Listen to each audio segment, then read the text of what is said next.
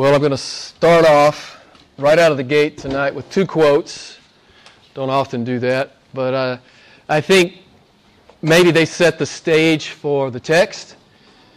So let me share those with you. The first one is from Charles Spurgeon. Most of you know him. He was a renowned English preacher in London in the 19th century. And he says this I would recommend you, now he's talking to Christians, professing Christians, he says, I would recommend you either believe God up to the hilt or else not to believe Him at all. Believe this book of God, he's talking about the Bible, every letter of it, or else reject it.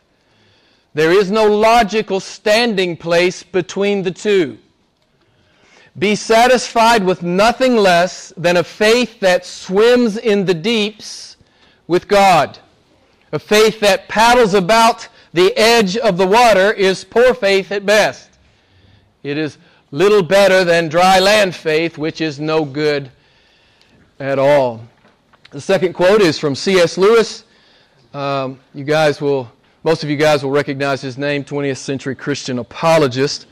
And in his book, The Weight of Glory, he writes this. Now, he's using the sea as a metaphor or an analogy for God, okay? Just so you understand. This is the endless, recurrent temptation of mankind to go to the sea, again, an analogy for God, and there neither dive nor swim nor float, but only dabble and splash. Careful not to get out of one's depth, holding on the lifeline which connects him with temporal things. Between both heaven and hell, it would seem to be pretty clear that paddling is of little consequence. What matters, what heaven desires and hell fears, is precisely that further step out of our depth, out of our control. You know, I, have been doing this for a long time. And I talk to a lot of professing Christians, and sometimes I'll ask, just flat out ask them the question Do you trust God? No matter what comes in your life, do you trust God? Whatever comes, do you trust God? Can you put yourself in Job chapter 1 and chapter 2? Can you put yourself in that book and can you see yourself doing what Job did? What did Job do when the calamity came? Numerous calamities. What did Job do? You, someone tell me, what did Job do? He worshiped God. Do you know God and do you trust God like that? I love these quotes, this paddling and dabbling and splashing in the shallows. You know, this could be maybe uh, compared to being a church member. You know, a church member kind of splashes around, but he does not go deep with God. He does not, at the end of the day, trust God. He doesn't believe God is able to do what God says he can do. Therefore, I live like the rest of the world. I'm not going to live like a disciple because I don't, at the end of the day, believe he's faithful and believe he's able. Spurgeon says, Don't be satisfied with anything less than a faith that swims in the deeps. So, it's an opportunity for you and for me to examine ourselves. Do we trust God? Do we love God? Do we believe He's a promise keeper? Do we believe He's faithful? Can I get out of my depth with God? Will He be there? Is he good for his word? Lewis says this is really the heart of the matter. You know, getting out in the deeps with God where you can't control anything, right? You know, we have this illusion of control in, in uh, the modern world. We're not in control of anything at the end of the day. God controls our next heartbeat. So Lewis says what heaven desires and hell fears is the Christian who'll take that next step with God. And so I'll just stop and ask you if you're serious with Christ, you know the next step. You know what He's been talking to you about. You know what the next step is. And so the challenge for you and me tonight will, will we take that step? You know, God is always going to push you further, right? What is it that pleases God? If you've been in the church very long, you know this. What is it that pleases God? Hebrews 11:6. What is it? Faith. So what is God going to do with you? He's going to push you into faith at every turn. You say, Jim, well, there's not, not a whole lot of faith in my life. I really can get up in the morning and kind of do it all by myself. Well, then I say, you may need to go have a long conversation with God because His goal is to push you into faith for His glory, and oh, guess what? Who knows? Your joy. you know, a lot of folks are scared of God.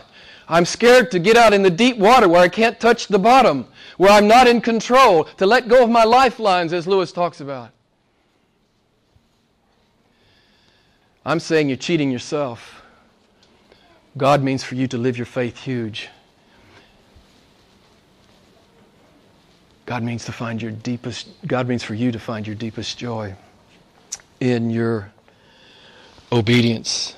I like what Lewis says here. He says, you know, heaven and hell says the same thing about this, right? The tempter tells us, take care. This could be costly. But he says, you know, the Lord Jesus says the same thing. It could be costly. In what sense? In a temporal sense. There is no ultimate cost in going with Christ, there is no ultimate cost because He makes up for any supposed loss. He is infinitely valuable. And his inheritance is infinitely valuable. We, well, what does Paul say in Philippians 1.21? I mean, it's one of my favorite verses. I mention it all the time. What does he say? To live is Christ. To die is gain. We, death is gain for us, right?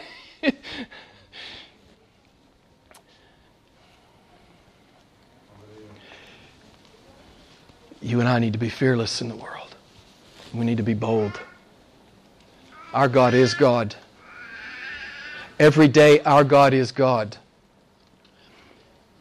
I was looking at the verse uh, this week, Daniel 11:32. The people who know their God shall what? Someone tell me. They shall do I love, don't you love that verse? The King James translation. I love that verse. It's on the first page of my book. I have to know it because my name's Daniel. All right. And you can't do that if you don't trust Him. You can't do that if you don't know Him. You won't do that if you don't love Him. So we see Peter's great love for the Lord in the text tonight.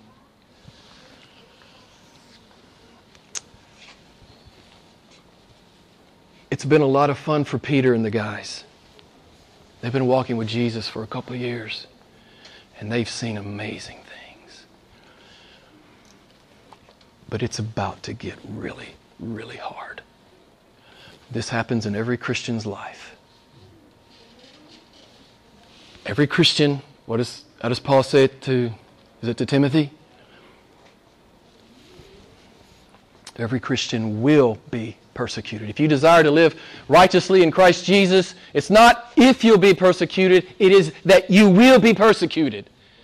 And so the heat's about to come for Peter and the boys. And I was thinking about 2 Corinthians 4:17 where Paul says who suffered beyond measure these momentary Paul who suffered he said these are momentary light afflictions momentary light afflictions. And they are producing an eternal weight of glory far beyond all comparison. Beloved, do you trust Him?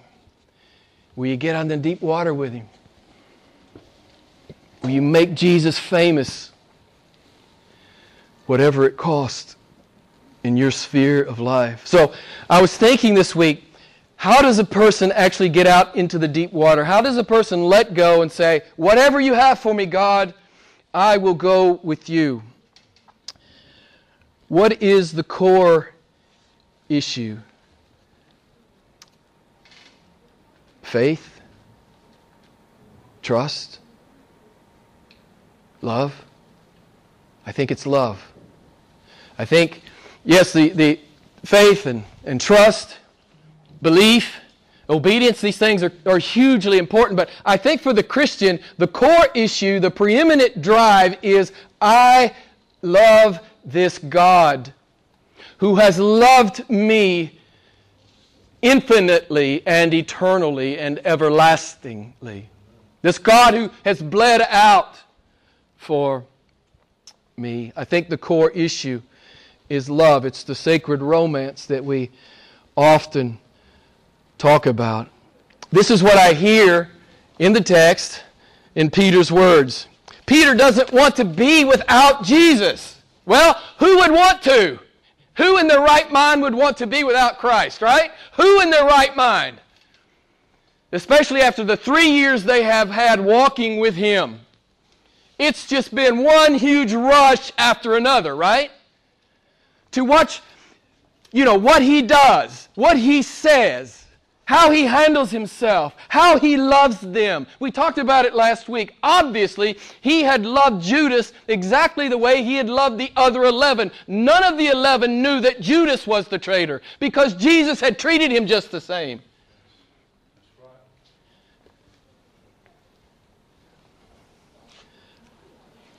Peter loves Jesus. He says, Why can't I go with you? He, he doesn't want to let Jesus out of his sight. Last week we saw two hallmarks of true Christianity uh, in our text last week. One is that we delight in the glory of God, and we, as Christians, seek to live for the glory of God. So I'll stop and ask you is that real in your life? I know it's good theology. I know it sounds good in the church. But, you know, what's really important is are you living it in the world? Are you bringing glory to God where you work? Are you bringing glory to God in your marriage? Are you bringing glory to God in front of your children?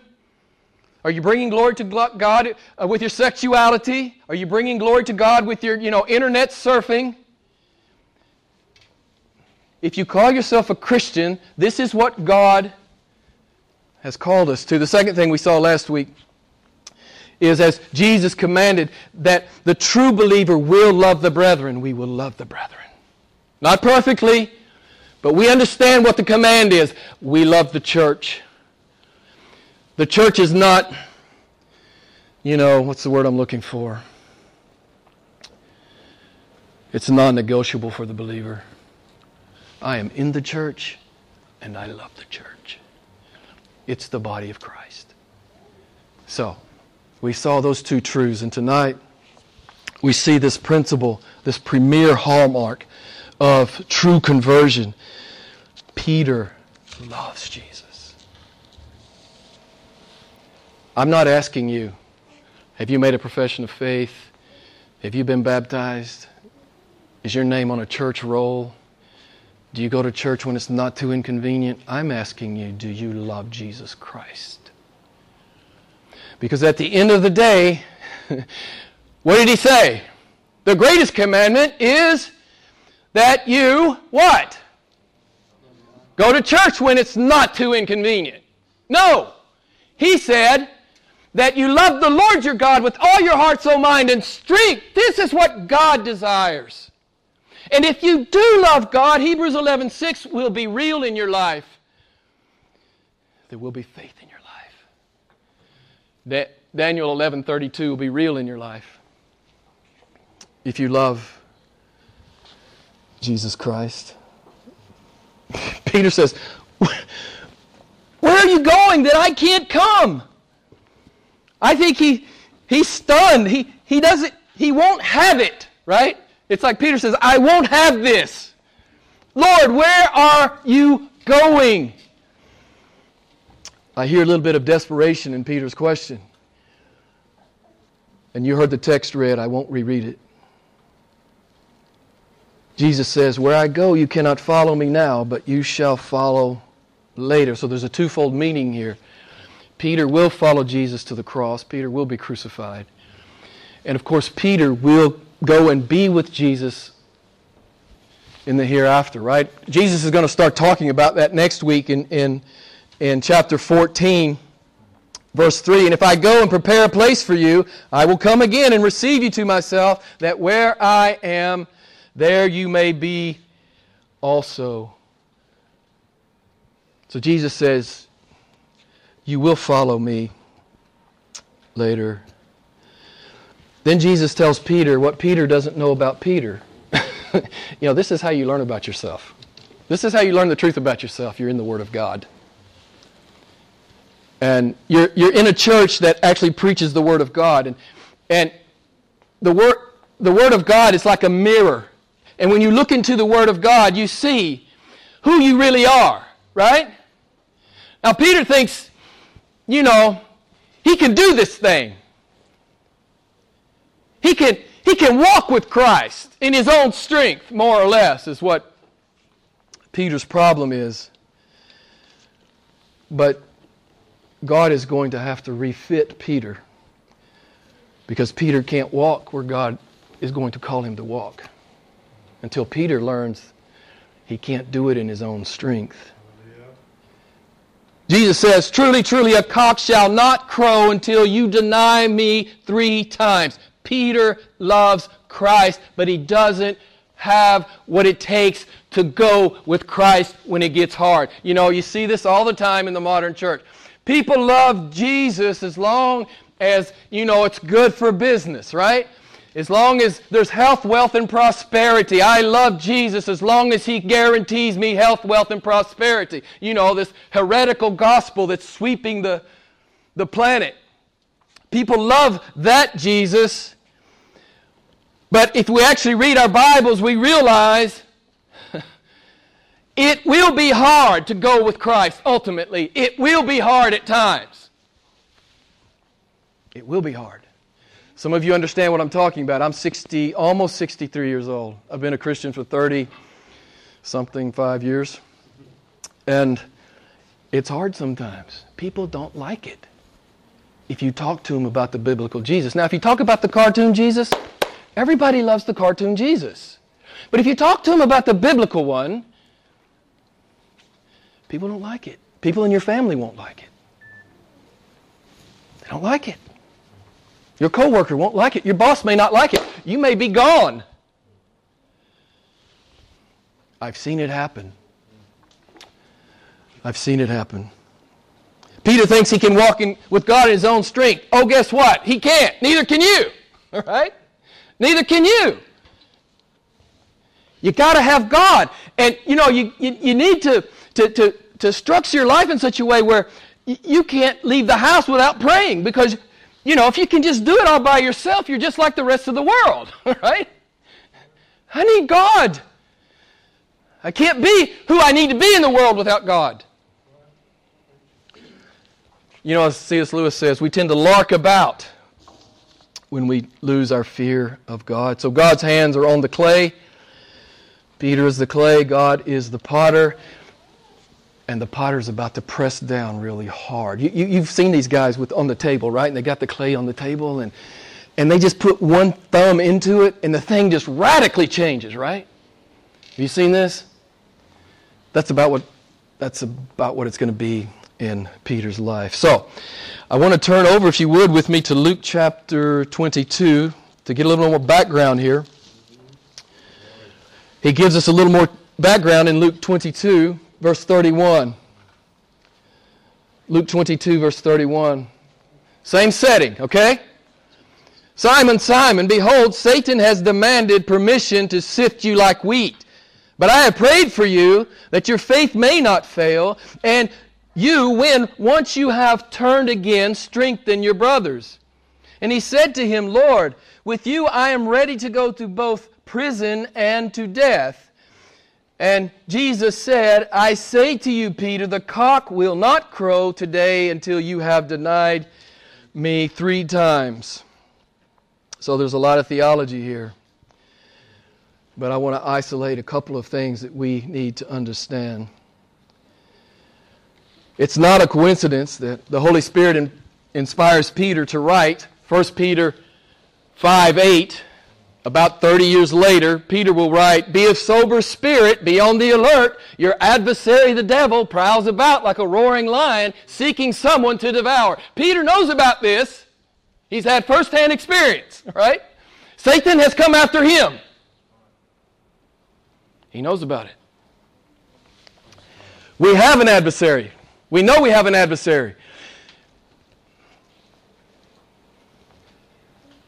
He's real and he's powerful. But he's a dog on a leash. We need to understand that. He's a dog on a leash. Some people, I, I, in my experience, uh, they, they, they, they give too much really thought and concern to Satan. I, I give as much, uh, I talk about Satan as much as the Bible does, which is not very much. Okay? He's real, he's powerful, but greater is he who is what? Amen. He's a dog on a leash. So, let's make sure we understand that. So, Satan hates Jesus Christ, and he hates anyone who follows Jesus Christ. It's in the book of Job. What is Satan doing before God? He's accusing the brethren. He's accusing Job. In 1 Peter chapter 1, verses 6 and 7, Peter writes this The believer greatly rejoices, even though now for a little while, if it's necessary, you've been distressed by various trials, that the proof of your faith, being more precious than gold, which is perishable, even though tested by fire, may be found to result in praise and glory and honor at the revelation of Jesus Christ. Did you hear what Peter says? Peter says, Now I understand it was necessary for me to be sifted because now I have no confidence in myself at all to be involved in this, you know, supernatural cosmic war. I must have God. And if, you know, if you don't know that yet, then I, I'm afraid you're a little bit naive about what's going on in the spiritual realm. You must have God. We must have Him. It's necessary. Trials are necessary, right? Because God loves you. And He's going to bring you out of self confidence into God confidence. Amen? Because if you're in God confidence, you can do Daniel 11 32. You won't do that in yourself. You'll do it with God. You can't begin to see yourself doing, you know, spiritual exploits. It's not on your resume, is it? I hope it's not on your resume because you can't do it apart from the power of God. So we profess to be Christians. And if we do, our faith will be tested. It's part and parcel of living in a fallen world. It's part and parcel of having the potter's hands on us. It's part and parcel of God's love for us. I love to tell the young adults all the time God will not be distracted with your temporal happiness. He's got something bigger in mind. What's, he, what's God going to do with us, right? What, what's, what's the ultimate, what's he doing with the believer? it's not, oh, I just want to give you health, wealth, and prosperity. God may give that to you. It's certainly not an entitlement.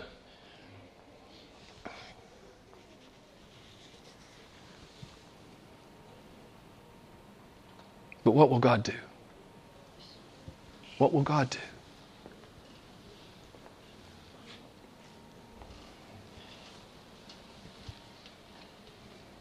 It's bigger than temporal happiness. God means to give Himself to you. Whatever that takes, God means to give Himself to you. Now, Peter is going to put down a whole lot of Peter in this episode, and he's going to pick up a whole lot of God.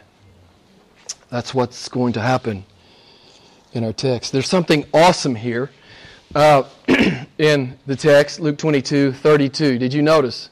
What does Jesus say to Peter that he didn't say to Judas? That's right. I have prayed for you. How big is this? Now, we know biblically that two members of the Trinity are praying for us. Romans chapter 8. We get that.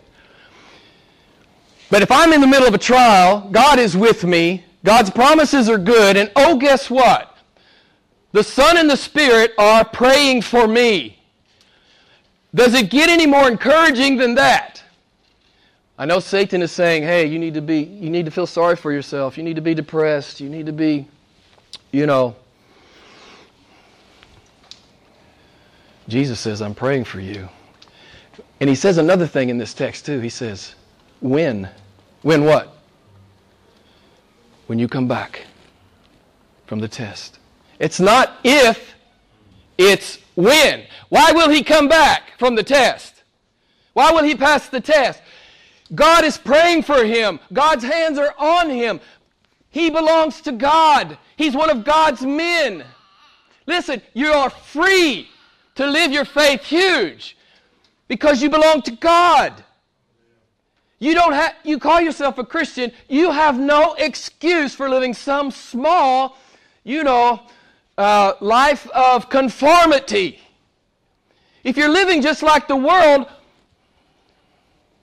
I think I think if we're living just like the world, we got a huge problem.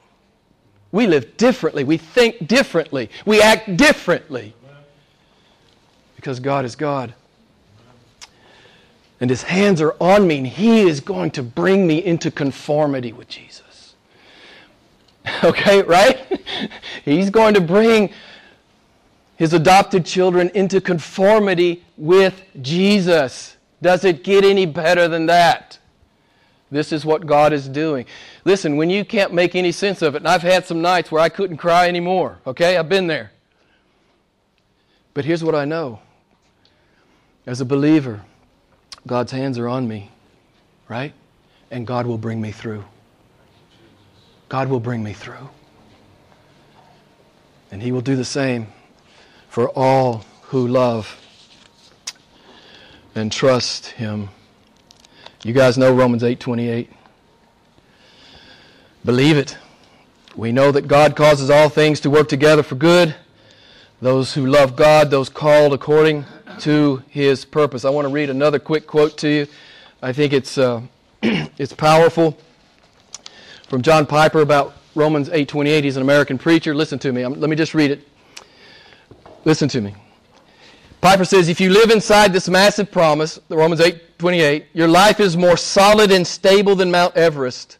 You simply cannot be blown over anymore. The confidence that a sovereign God governs for your good all the pain and all the pleasure that you will ever experience is incomparable refuge, security, hope, and power in your life. When God's people really live by faith, uh, in future grace through, the, through Romans 8:28, they are, and I love this, the freest, strongest, and happiest people in the world. Amen? and I, I know what's going on here with some of you. Some of you say, well, this is, a, this is a good sermon, Jim. That's great. You have absolutely no intention of going out in the world and doing it. I, am just hazarding, hazarding a guess that there's more than one or two that have no intention of going out there and doing it. And what I want to say to you, you know, you have to decide as a Christian where, where the gain is and where the loss is, you know. You have to decide as a human being, really, is God gain or is the world gain? You have to make that decision. Now, if you believe the world is gain, you're not going to live this stuff. This is Sunday stuff. This is academic, right? But if you love Him, you'll go live it. If you love Him, you will go live it. You guys know James chapter 1. Consider it what? All what? Joy. Why is this not stupid? To consider it joy when various trials come upon you. Why is this not stupid? As, again, I'm quoting John Piper, American preacher. I don't want you to think I'm being sacrilegious, sacrilegious in any way. Why is this not stupid? Because God is in it.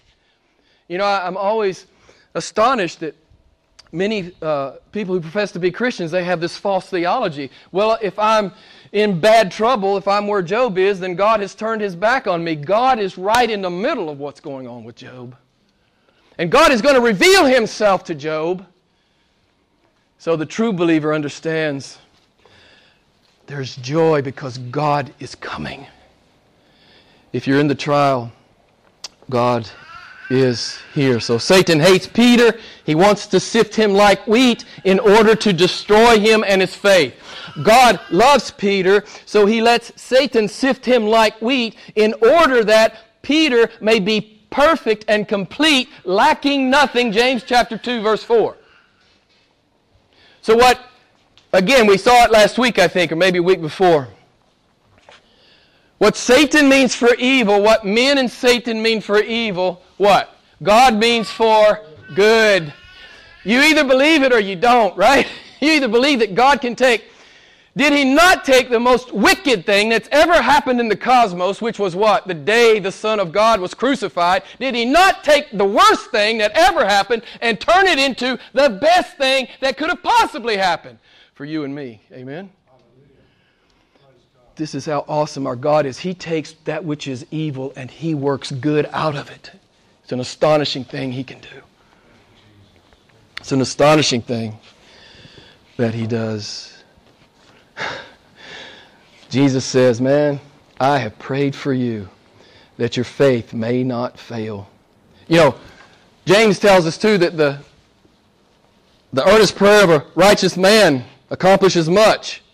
Well, let me ask you this How much does the prayer of the Son of God accomplish? Everything. right? Everything. And he's praying for you. Stop being afraid in the world. Your God is God. And he does whatever he pleases in heaven and earth, right? He does whatever he pleases. And he loves you. He's omnipotent. There's not one rogue molecule in the universe. So, we have an enemy, but Jesus Christ loves us. During this trial, Peter will fail miserably, just like you have and I have on occasion. But here's what we learn Jesus will not stop holding him and loving him and praying for him God allows Peter to be sifted by Satan, but God means to bring good from it. Peter's fall is recorded in all four Gospels. God wants you to understand this. There are not many things that are in all four Gospels, not very many. God wants you to understand this, and He wants me to understand it. Peter's got to learn that Peter's biggest problem is Peter. Right? Have you have you learned that yet about yourself? Your biggest problem. You know, I'm reading this great book. I highly recommend it. Uh, just it's entitled Awe, A-W-E, by Paul David Tripp, or is it David Paul Tripp? I'm pretty sure it's Paul David Tripp. He said every problem you have is vertical. You understand? Every problem you have is vertical. You have no real horizontal problems. Ultimately. Ultimately, every problem you have is vertical. It's because wherever you think your problem is, and if you're letting the problem get the best of you, the trial, if you're letting the adversary get the best of you, his point is you just need to turn and look at God. you just need to be in awe. you know, you just need to be in awe of God. If you're not in awe of God, you haven't seen God. I mean, it's like night follows day. If you haven't if there's no awe in your life, then you have not met Jesus Christ. Because if you have met Him, there will be perpetual awe in your life. It will make you bold. It will keep you back from sin. The proper view of all of our great God. Peter needs to be saved from Peter. He has absolute confidence in himself, but the Lord is going to do him a favor. He's going to break that. Peter trusts in Peter, and Jesus knows Peter needs to stop trusting in Peter because Peter is wrong about Peter. Peter cannot trust Peter. So the sifting begins. But Peter made the boast, right? He makes it multiple times in the New Testament. He makes the boast I will die for you. I will die for you. I will die for you. I don't care what the rest of them do. I'll be arrested or die for you. Let's turn again one more time. Matthew 26, verse 69. Matthew 26, beginning in verse 69.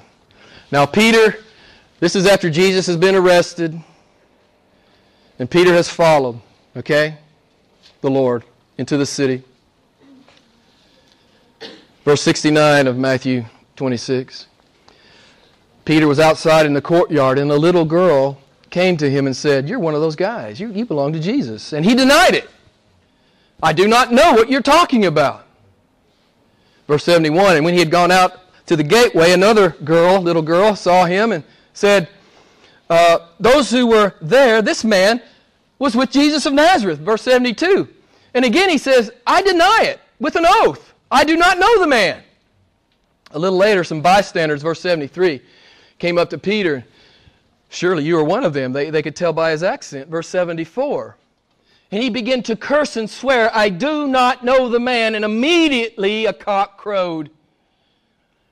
The end of verse 75. And Peter went out and he wept bitterly.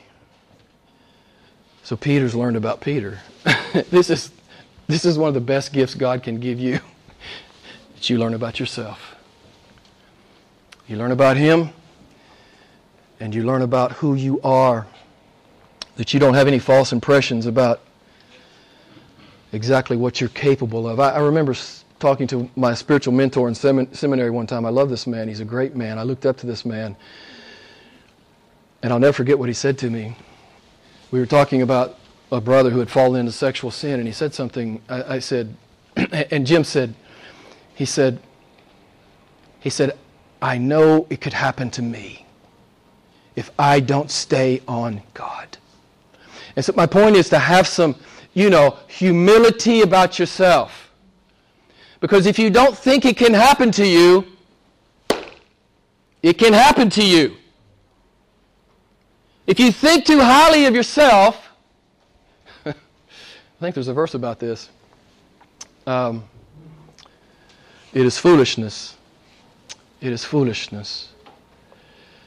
So God teaches Peter about Peter, and God is the master artisan. He, he's pressing down on the clay. He's going to make a masterpiece, right? He's going to make a masterpiece.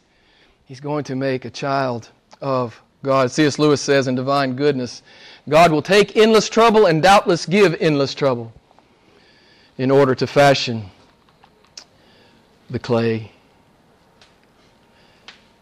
The beautiful thing about it, once God puts his hands on you, guess what? He never takes them off. That's good news, amen?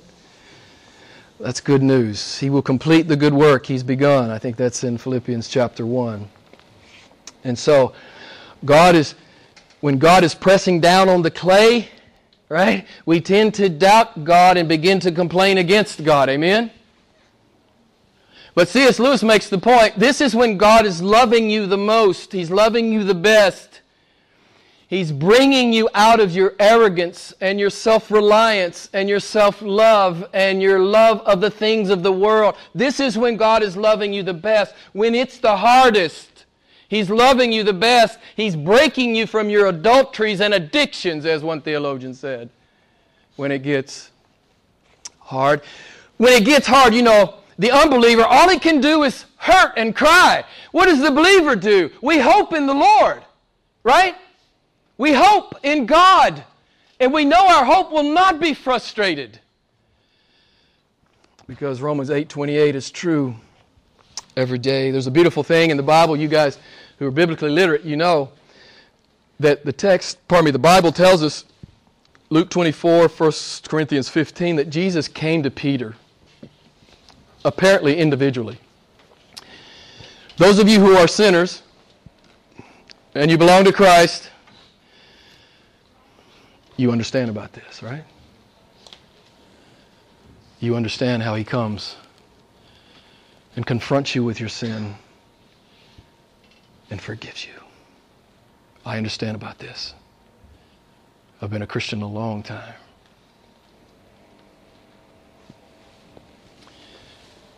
He comes to Peter and reconciliation is made. And there's that beautiful text in John 21. You know the story, right? Peter, do you love me? Peter, do you love me? Peter, do you love me? And what did Peter say the third time? You know I do. is, I love this. I think I love this verse as much as any other verse in the Bible. Because on the day my wife can't tell I'm a Christian because of the way I'm behaving, Jesus knows I am, right? He knows I love him. This is my great assurance. He knows I love him. On my worst day, he knows I love him. And Peter, you know, on Peter's worst day, he knew that God knew that Peter loved him. So, if you're a paddler or a dabbler or a splasher, God has a challenge for you tonight. Come out into the deep water. Come live your faith. Do Daniel 11:32. Live Hebrews 11:6.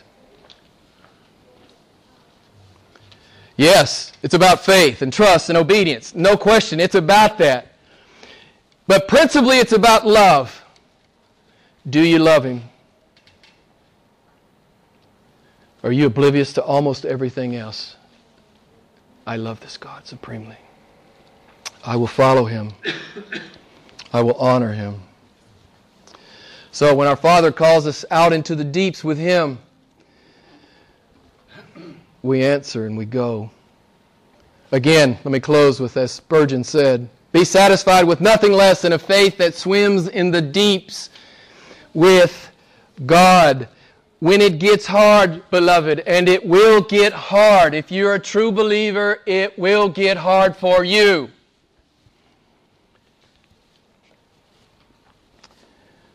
Remember, Jesus is praying for you. Remember that greater is He who is in the world than He, greater is He who is in you than He who is in the world.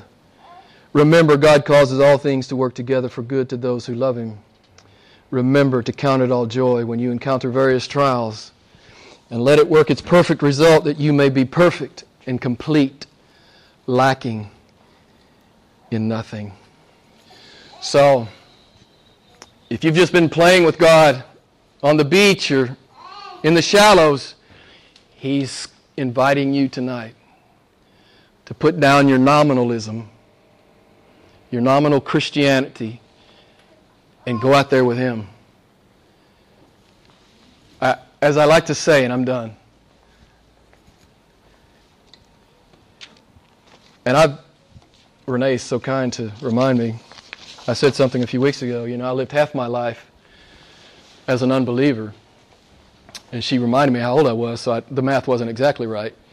But I lived half my life as an unbeliever. I wasn't converted till I was 28. So I know what it's like to chase the world. I know what it's like. I know that compared to God, it's dung. It's dung compared to God. I know this. So I, am just giving you a personal testimony here, right? You go chase the world if you want. That's your decision. That's between you and God. But it's dung, beloved, compared to Jesus Christ. What I want to say is, and I'm done, it's just fun to walk with God. God's, God is an awesome companion. he does whatever he pleases.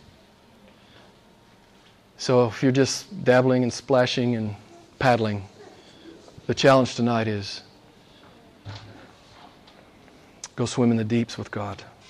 Let's pray together.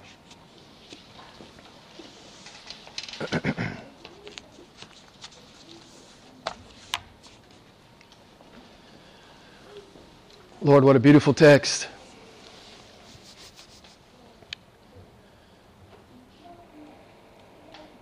We're all Peter. Every one of us in this room have been Peter. We thought much too highly of ourselves, but you have lovingly humbled us. And we know we can do no good thing apart from you in us. Thank you for all of these great passages that assure us of your presence and your power when it gets hard. And Lord, we understand about faith and trust and obedience. But at the bottom of it all, at the root, is the fact that we love you with all our heart, soul, mind, and strength. So, Lord, I pray that we would be about your business in the world, that we would be your people in the world, that we would be your disciples in the world, that we would be giving a witness in the darkness, that many would come to the Son, that it may redound to his glory and to his people's joy. We rejoice and give thanks.